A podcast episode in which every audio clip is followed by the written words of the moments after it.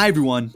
This is Peter Levin, and you're listening to another episode of In Good Hands, a show about the companies and founders solving our climate crisis. Today, I interview Rita Katona, co founder of So Good So You. So Good So You is a functional juice company that sells these little juice bottles that are made to serve your daily needs of energy, sleep, and immunity.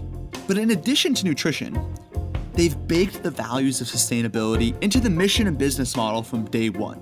And in the episode, Rita and I will discuss her transition from corporate leader at HSN and Target to startup founder at So Good So You, setting up the supply chain from their 100% renewable energy powered manufacturing facility to their stalwart pioneering bottle, the Better Bottle. We'll also explore what it takes to actually launch a juice company into existence, and furthermore, what the moonshot is for a company like So Good So You. So without further ado, I hope you enjoyed this conversation with Rita Katona, co founder of So Good So You. Rita, welcome to the show. Thank you so much, Peter. I'm so excited to be here. Rita, let's start with the basics. What is So Good So You? Yeah, So Good So You is a plant based functional beverage company that I founded with my husband six years ago now.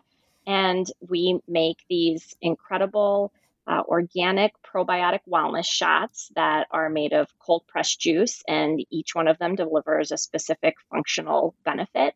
They're, they can be found in 47 states and over 4,000 stores nationwide now. Um, amazing stores like Publix, uh, Target, Sprouts, and many other regional retailers. And our company was founded on the mission, the values that are encapsulated in our tagline, which is for the love of body and planet, because we believe that every decision that a person makes in terms of what they purchase and the products they use, what they put into their body, what they eat, all impacts their health and the health of our planet. So before we dive into So Good So You, I, would love to connect the dots by rewinding. And as I told you before the interview, I'm always interested in the bios about my guests. And your bio starts by saying that you are a reformed corporate retail leader. Can you unpack this and help the listeners understand what predates the So Good So You journey? Prior to starting So Good So You, I was following a, a traditional uh, corporate career path. So I got my degree in international business with a marketing focus and started working at the Home Shopping Network, HSN, and worked my way up very quickly there and was the health and nutrition buyer, which is a very large category at the company then was recruited by Target and did the same thing there, moved around into various different merchandising buying roles, then into sourcing. When I left Target, I was actually running teams in five different countries that all uh, worked directly with factories, sourcing product that was exclusive to Target. And what I mean by reformed corporate leader is that I had always se- secretly dreamed of starting my own company and building something from scratch and doing something that I was really passionate about and had a lot of, of control in the growth um, and the path of that business. And the longer that I stayed in my corporate roles, the harder it became to that because I, I kept getting promoted and I, I was enjoying what I was doing but they call it a golden bird cage. Um, it becomes scarier and seems riskier the longer that you do that to step away and give up getting a paycheck every two weeks mm-hmm. and give up that assurance and that certainty and that safety net that you have a, a, a traditional job mm-hmm. but now that i've done it six years it's really the rush of making the change was thrilling i love what i'm doing my husband is is alongside me every step of the way. He actually encouraged me to make this this leap. It's been more rewarding than anything that I've done. Mm-hmm.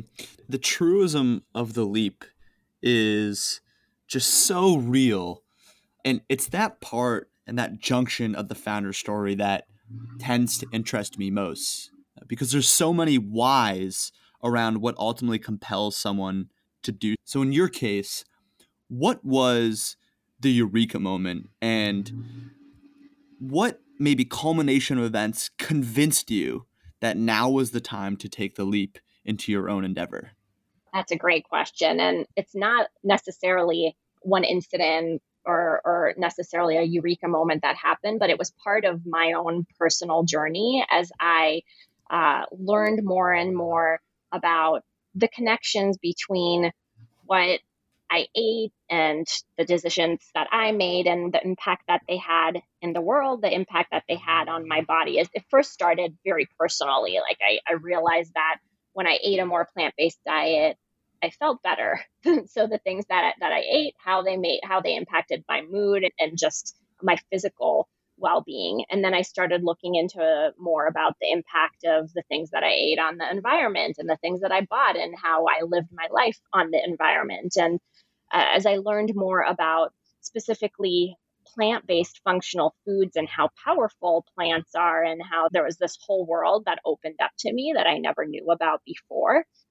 I really got into juicing um, and realized how incredibly beneficial incorporating fresh produce, juices, plant based functional ingredients into your diet can be for people, but how daunting and not accessible that seems because you have to go and buy a bunch of produce. It takes up a bunch of room in your refrigerator. Buying a juicer itself is expensive. It mm-hmm. takes up a bunch of room in your kitchen.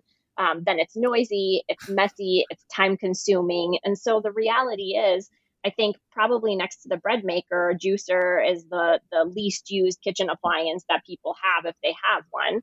And it, the things started to coalesce for me where I, I thought this is a time for uh, a product or a brand that makes this convenient and accessible to people.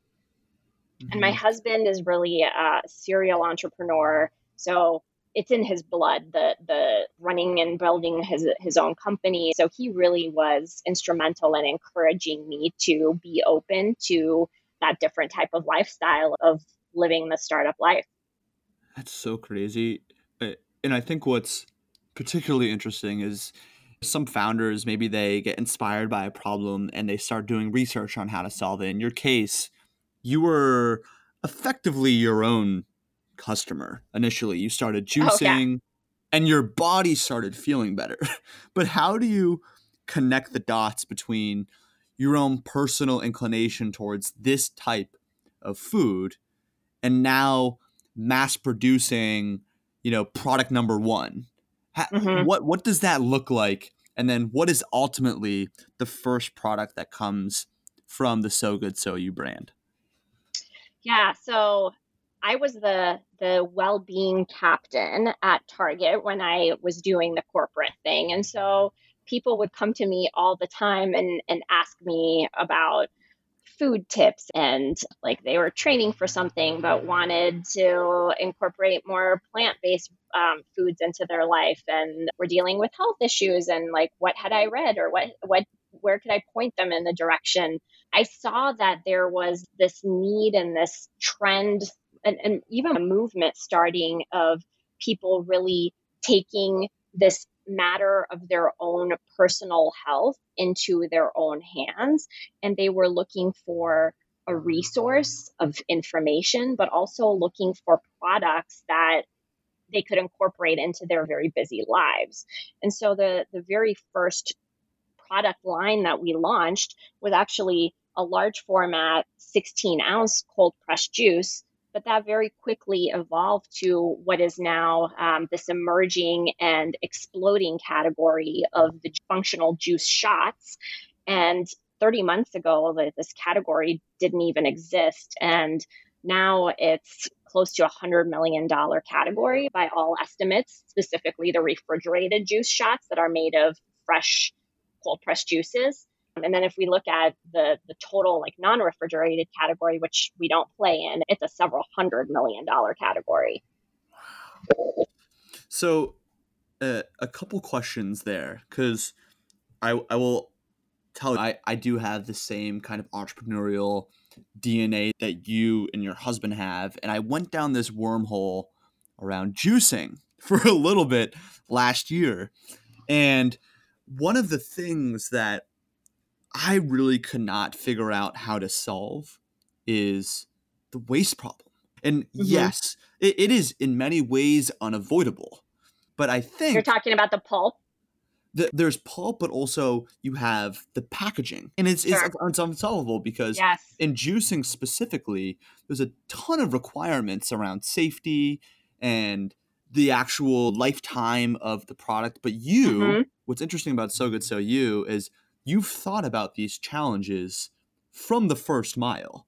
So Absolutely. Maybe speak a little bit about what waste has meant and the kind of different types of impacts from an environmental perspective that you've thought about solving from day one and how that's manifested in different manufacturing and packaging decisions you've distilled into, into the So Good So You brand? Yeah, so from the get go, every single decision that we make is always put through the filter of sustainability and is there a more sustainable solution? And many times we are paying premiums in order to make the right decision for the planet. Now, mm-hmm.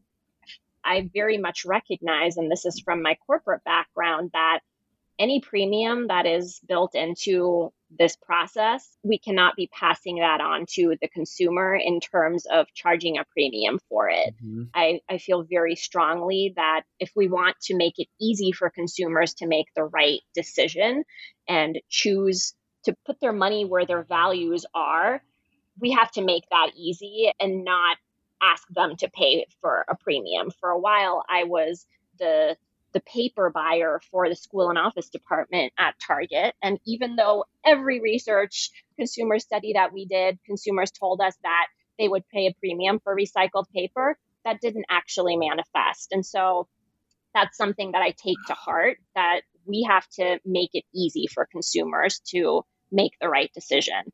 And whether it's marketing materials or business cards or signage that goes in stores, we try to find uh, the most eco friendly materials and recycled and recyclable, and all the way to I'll talk about packaging last, but in, as part of our manufacturing process, how raw materials get moved around our manufacturing facility because we actually did the hard route. So rather than finding a, a contract manufacturer to make products for us, we actually set up our own manufacturing facility and learned how to wow. make the product. And there also has to be, if you want to distribute the product and make it safe for people to drink, there has to be a kill step. And in cold pressed juice, that kill step needs to be something that does not involve heat. So typically, juices 10, 12 years ago, any juice that you would buy, including much of the juices that are on the market still, are heat pasteurized. And that unfortunately mm-hmm. kills a lot of the nutrients in the juice. And it also drastically changes the flavor profile and the mouthfeel. Thankfully, this technology called high pressure processing, which it uses ice cold water and high pressure to kill bacteria that might make uh, somebody sick and might make the product not safe. This is the process that we incorporated into our manufacturing as well, but it's a, a time consuming and a very expensive process. And that using that process also drove what type of packaging we could use because you actually put your finished package product. So the juices inside the bottle, like fully labeled, fully contained, that finished product, the last step that happens is it goes through this high pressure processing um, machine.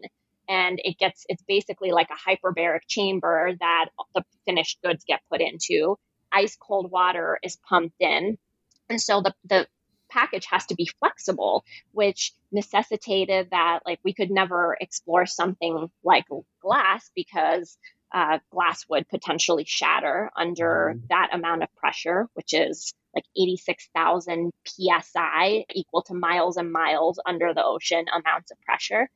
But it actually, when we get into more packaging, we can talk about how glass, which mo- most glass in the US ends up in landfills, is actually not sustainable. And it, it ends up staying in the landfill for up to a million years as opposed to hundreds of years for plastic. And the ecological footprint of shipping around a much heavier package also is something to be considered. But we went down this wormhole of exploring all of these different types of, of packaging before we landed on what up to the, to this year was always using 100% post consumer recycled and recyclable packaging. And at that point, that was the best, absolute best type of, of package that we could use for our product, which was a convenience product that is distributed all over the country and is helping people be healthier in a way that is also good for the environment. Mm-hmm. We also run a completely what is labeled a zero waste manufacturing facility running completely on renewable energy.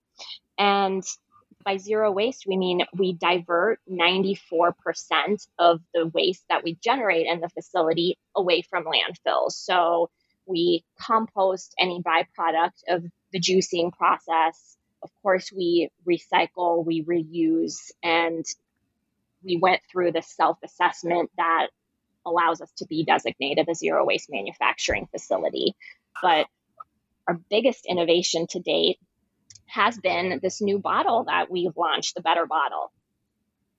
Wow. Rita, before we dive into the Better Bottle, I just want to tip my hat and also put out a formal request for the Rita Bible on how to do all the above because I'm telling you, especially with this next generation of food entrepreneurs that do have these type of ethical values and philosophies around sustainability but then actually how do you manifest that into an operation of this nature would benefit a ton from this information. But i think even more and we can discuss this later juice of all food and beverage categories is one of the hardest to pull off. The second you package that thing the timer starts right? And HPP is great because it extends the lifetime of these products, the expiration dates, quite a bit. But still, it's really hard to deliver and deal with all this inventory before juicing products that have inherent lifetimes expire. So I want to I want to discuss that later, but before we get there, this better bottle thing is so cool. What is better bottle? Sure. Better Bottle is our biggest innovation for the planet to date. And it is, it looks and feels the same as our, our current plastic bottle, or sorry, our previous plastic bottle, because Better Bottle is actually in market now. We started shipping it in June. It has this polymer additive to the plastic that gets added at the process, at the pro extrusion step of the packaging process that allows for the package to break down at an accelerated rate in landfills. And I did have an aha moment with our packaging because from the get go, the packaging was the elephant in the room in terms of sustainability for us. And the best that we could do at the at the time that we launched and up to this point has been 100% post consumer recycled plastic. However we kept on searching for something better knowing that the future in hopefully a short few years will be something that is completely a plant-based plastic and is completely ocean biodegradable but that technology is not commercially viable yet. People are working on it but mm-hmm. my biggest advice to anybody would be you have to start somewhere. And so do the best that you can at that time. And that's the better bottle. So through our ongoing research of when is something better going to be available, we found this technology of this additive that can get added to, to plastic. And we're actually the first to introduce it in the beverage category. And it's, it's awesome. We're like this little little guy. We're not Coca Cola or Pepsi. And hopefully the big guys follow suit as well. But what we learned, um, and my aha moment was actually on a beach in Mexico, a beach that I visit and is near and dear to my heart.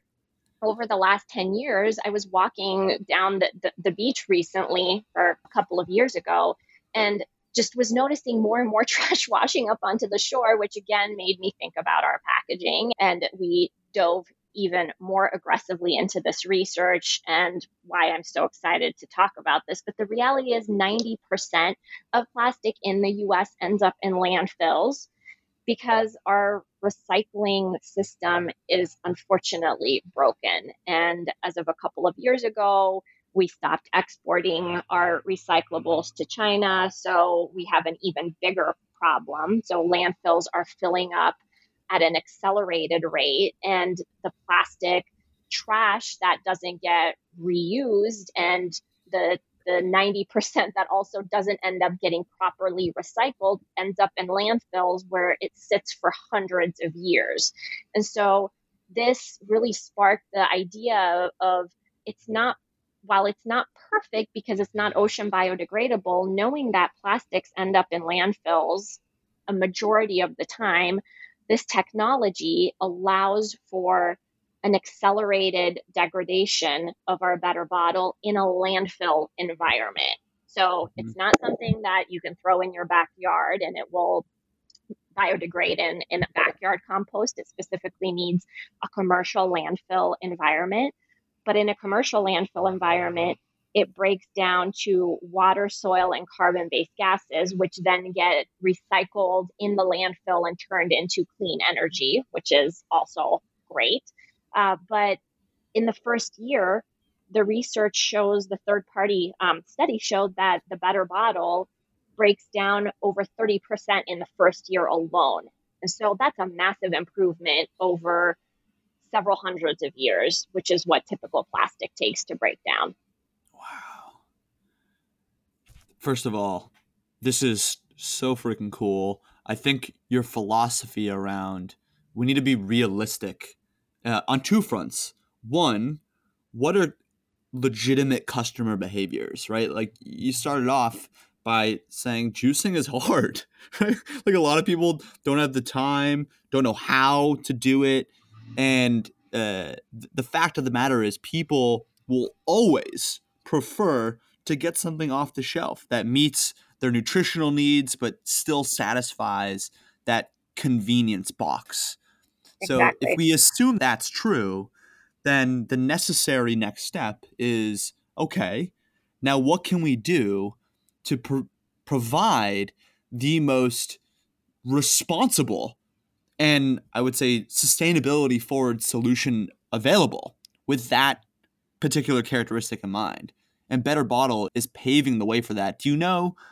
And I, I'd be curious to see how you think about this because I, I also think this is a, a pretty significant competitive differentiation. If I'm a customer and I see juice shots and one has the better bottle technology and the other doesn't, it's a pretty, pretty easy decision.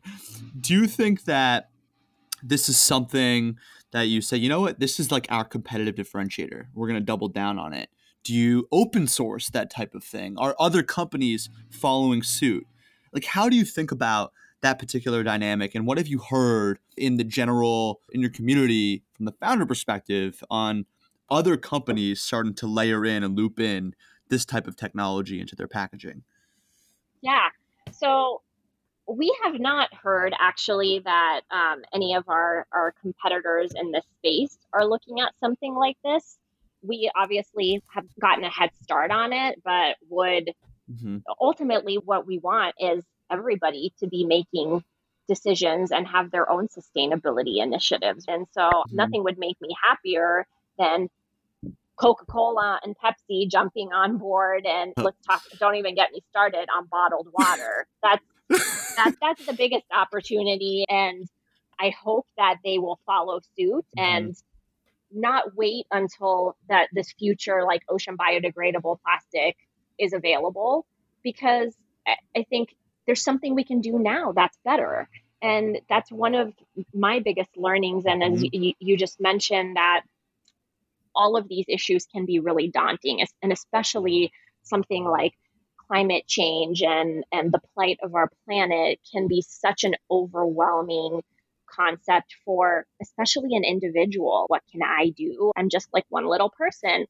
But the reality is that we want people to embrace that yes you can do things. Like every little choice that you make whether you buy a bottled water when you're traveling, or you just make sure that it is ingrained in you and a habit that you're always carrying around a, a reusable water bottle so you don't have to buy a plastic single use uh, bottle. Every mm-hmm. decision matters, and we want to make it easy for people to make the right decision every time. Mm-hmm. There are certainly some competitors that are leaning into different things.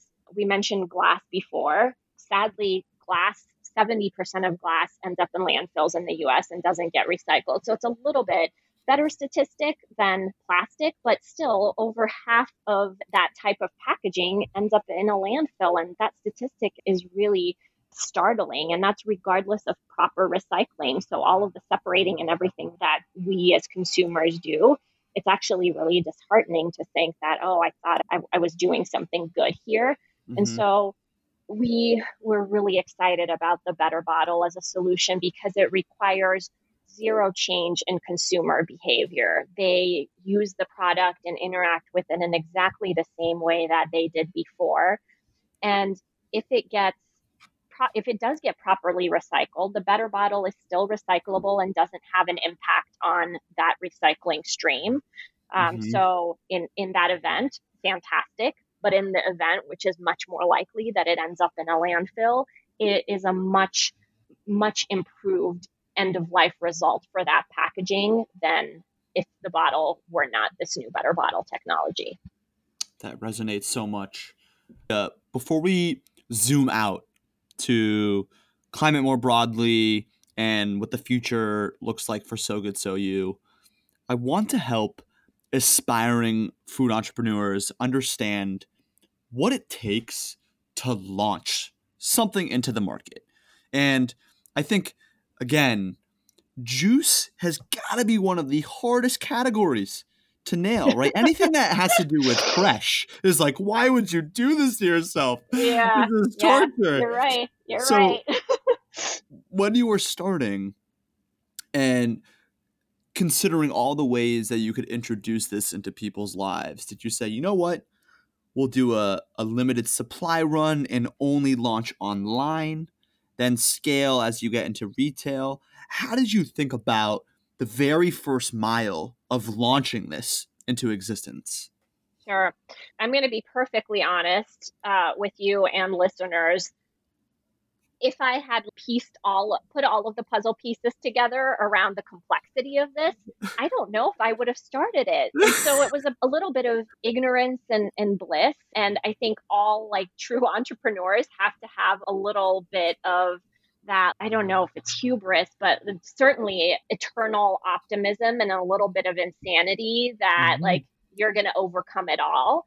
Because mm-hmm. without that, the challenges that you encounter they're real and like can really knock you down over and over again. And so have, being able to be resilient and having this mindset that you're going to figure it out is something that is critical to be a successful and a happy entrepreneur.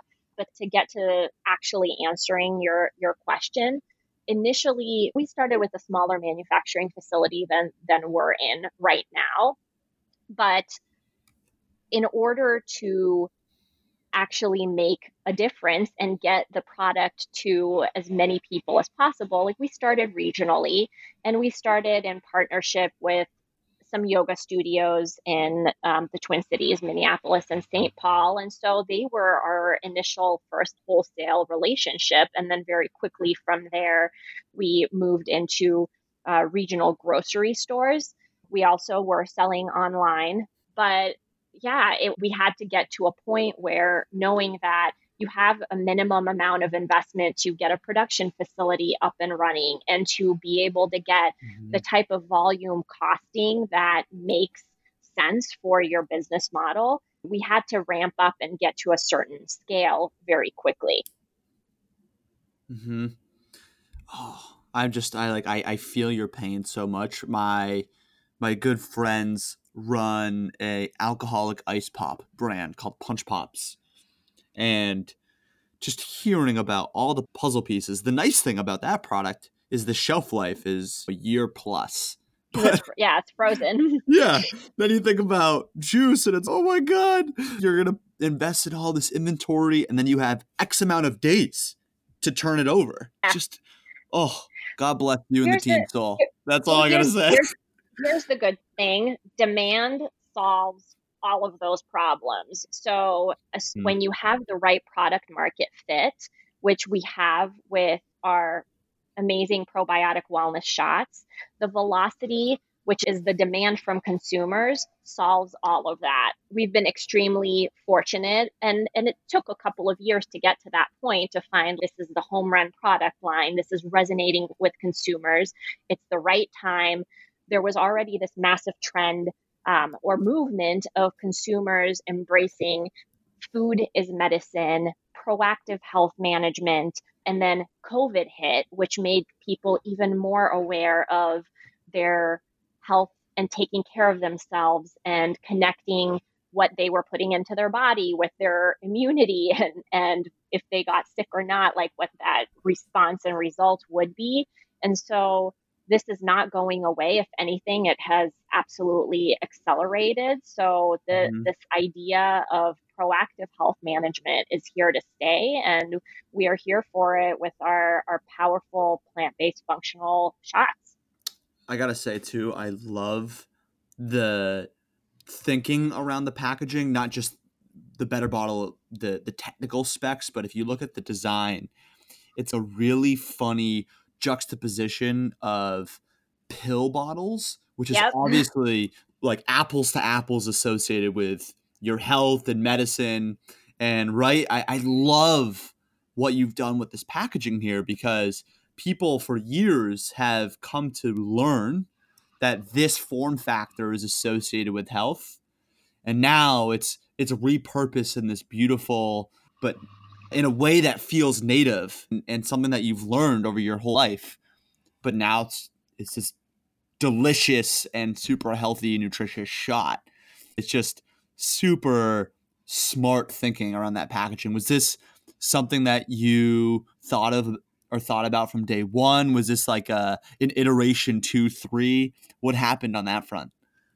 No, so actually, that packaging was very intentional and hasn't changed since we launched this product line. We've maybe played around with what size the font is, where it says a billion probiotic CFUs, and and uh, how we're calling out the specific functional ingredient, like powered by ginger, but having that exact form factor of uh, kind of a, a wink at a pill bottle that was very intentional. And then certainly our green heart logo and brand name, So Good So You, is is meant to uh, create a warm and fuzzy feeling that this is a product that is going to make you feel good, both physically, but also hopefully as people learn about our ethos and what's important to us, our company values, that also makes them feel good that they are supporting a company that aligns with uh, their values as well. Mm-hmm. I love it so much. Rita, can I pitch you an idea and you give me your bullish or bearish take? Of course. a framework or more of a positioning that has resonated a, a ton with me over the last few years is this notion of ugly. And we've seen ugly produce manifest with Misfits Market, with Imperfect Foods, right? They're saying, hey, I'll take all this neglected, perfectly great produce that's going to be thrown away and package it up and sell it to customers at a discount. It's still as nutritious. But what I've noticed, specifically in the world of your standard juices, like your carton of OJ, your carton of grapefruit juice, is there a world or a future where an ugly juice brand can exist, right? Where you have ugly OJ, ugly apple juice, and the entire ethos of the brand is juices made from ugly fruit. And I, I, will caveat that by saying my hunch is that a lot of juice brands use imperfect produce in their supply chain. But uh, uh, what do you think about the high level? And I guess two, is this actually commonplace? Is this like a lot of are a lot of juice brands already using imperfect produce in their supply chains? Yeah. So great question. And I was about to say, oh man, I hope I'm not, I'm going to burst, I'm about to burst his bubble. But your thinking is actually, your thinking is spot on, Peter, because here's the reality in food manufacturing and not just juice, in all food manufacturing, imperfect produce is what is used. That is standard uh-huh. operating procedure because the mm-hmm. reality mm-hmm. that so there's like a, a grading system of of produce mm-hmm. and the top like AB quality produce that's why it's at Whole Foods and not just Whole Foods, but that's what ends up in your grocery store produce department. And depending on how high end your grocer is, they may have more beautiful produce than than a mm-hmm. more value player but those are still considered top of the line produce.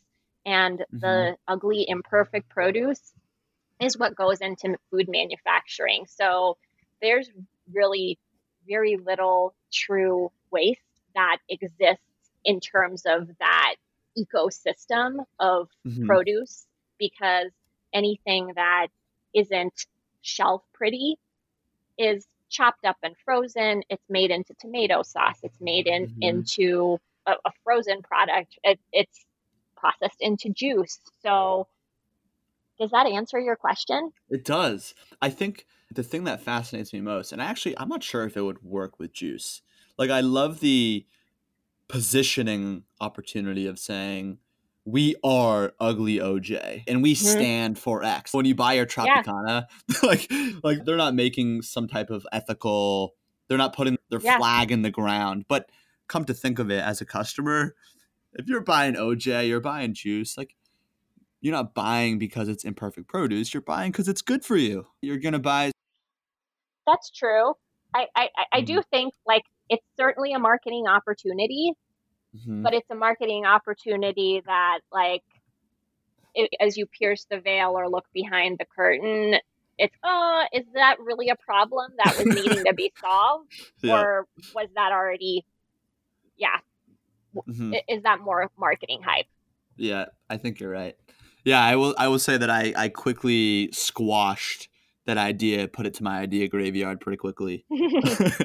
what I'd love to learn more about before we segue to to the last few questions of the interview is the moonshot for So Good So You, right? In in a few years, the stars align.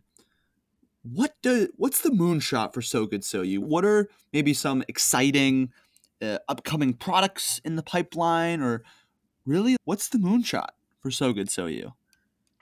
Currently, we're a leader in this functional shot space in terms of the the premium player. We have about 25% market share, but our goal is to continue to grow and continue to be in this leading position. But really, what that translates to for me on a very personal level is getting mil- tens of millions of people incorporating these products into their everyday life. And in order to do that, we are constantly innovating and talking to our community about what functions are important to them. Are they looking for different flavors? Are there functional ingredients that have um, new research? Because we always want to lean on data and information and science to uh, make sure that we are creating products that actually work, that we're not just sprinkling little amounts of something that had an interesting headline um, a couple of months ago, but we're using products that are efficacious and work, but also are delicious, so consumers will use them. And so, uh, our, our goal is just to, to continue to plow forward and to build a massive community of users who embrace this idea that plants are powerful, that they can use food as medicine, and that they matter as an individual and that the decisions that they make matter, including doing the research on the companies and the brands they support and ensuring that those brands have transparent sustainability policies that align with their personal values. Sign me up. Sign me. Rita, that that is so amazing. I, I can't wait to follow you along the ride. My last question, and it's my favorite of every, every interview, it's this notion of the idea graveyard. Everyone has maybe a long or maybe a short list of ideas, maybe in their notes app that maybe one day they said, "Oh, this is the next trillion trillion dollar idea," and then the next day you're just like, "Ah, that was crappy." Or conversely, like you would love to work on it. You just don't have the time to do. So my question for you is what are one of these ideas that you would love to work on if you had the time but are just rotting away in your idea graveyard? Yeah, so I think the biggest one in my idea graveyard is is an example of the latter where I think it's it's something relevant and great we just don't have time to work on it yet. And it's this idea of actually publishing a book, and it would be called our company tagline for the love of body and planet, mm-hmm. and really encapsulating in a beautiful kind of coffee book, but information packed medium everything that I've tried to share in this podcast, everything that we are about as a company in terms of the plant based uh, lifestyle, in terms of the choices from big to small that everybody can make in terms of swaps in their lifestyle that can make them more sustainable and closer to a zero footprint or even a carbon positive footprint lifestyle, recipes, all of those things. And that's something that has come up uh, seriously from like year two of us having the company, but it's one of those things that continues to be deprioritized and put very low on like very back burner. Yeah. Um, but maybe one of these days. But the the the reason that I I love the idea is because it's about getting our story out there, reaching more people, inspiring more people, and really letting um, people embrace this idea that this big concept of climate change and protecting the environment, while they can be very daunting, overwhelming, you can take steps every single day, every time you pick up a fork, every time you go to the grocery store, every time you make a purchase online, by having the planet in mind, you can make decisions that make a difference. There's very few decisions that we make today that have a neutral impact. We have an opportunity with every decision to have a positive or a negative impact and mm-hmm. really hitting that point home with people.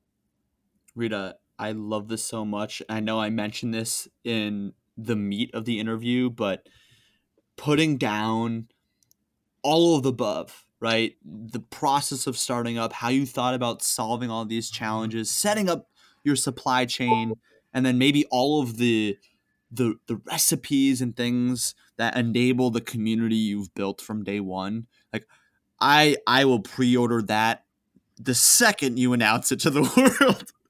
There's nothing left to do but roll out the red carpet. Are there any final call to actions, hiring needs, announcements, anything you want to leave with our listeners, the floor is yours. Awesome. Thank you. So, um, totally transparent. We're growing like crazy. So, we're always looking for people that align with our values and especially uh, on the sales and marketing side that's where our teams are seeing the most need and the most growth so i welcome people reaching out via LinkedIn and connecting, particularly sales and marketing professionals, and would love to network. Also, looking to network with other like minded people in the business world in terms of uh, supply chain and packaging because we can only do so much. Like, we're still very much uh, a small startup and there's only so many team members. And so, we can only do so, so much research, but we're always looking for ways to be better. And along those lines, the final thing that I want to leave the podcast with is a call to action for everybody to embrace this idea of not letting perfection stand in the way of progress because again it can be very daunting to try to solve massive problems like the damage to our environment and climate change but we can be better. We can make choices that are better and move the needle and every little bit helps. Every person makes a difference. Every choice that every one of us makes on a daily basis adds up and can make a difference. Amen to that. You heard it here folks. So good so you.com rita thank you so much for coming on the show this was such a pleasure thank you peter hey there you made it to the outro thank you so much for listening to today's episode. If you're new here, welcome. If you're a longtime listener, thank you so much. We're actively casting for new guests on our show. So if you have a rockstar founder or company in mind that's working on something cool, message me on Instagram at Peter A. Levin or email us hello at ingoodhands.us. Thank you so much again, and look forward to bringing you another new episode next Tuesday.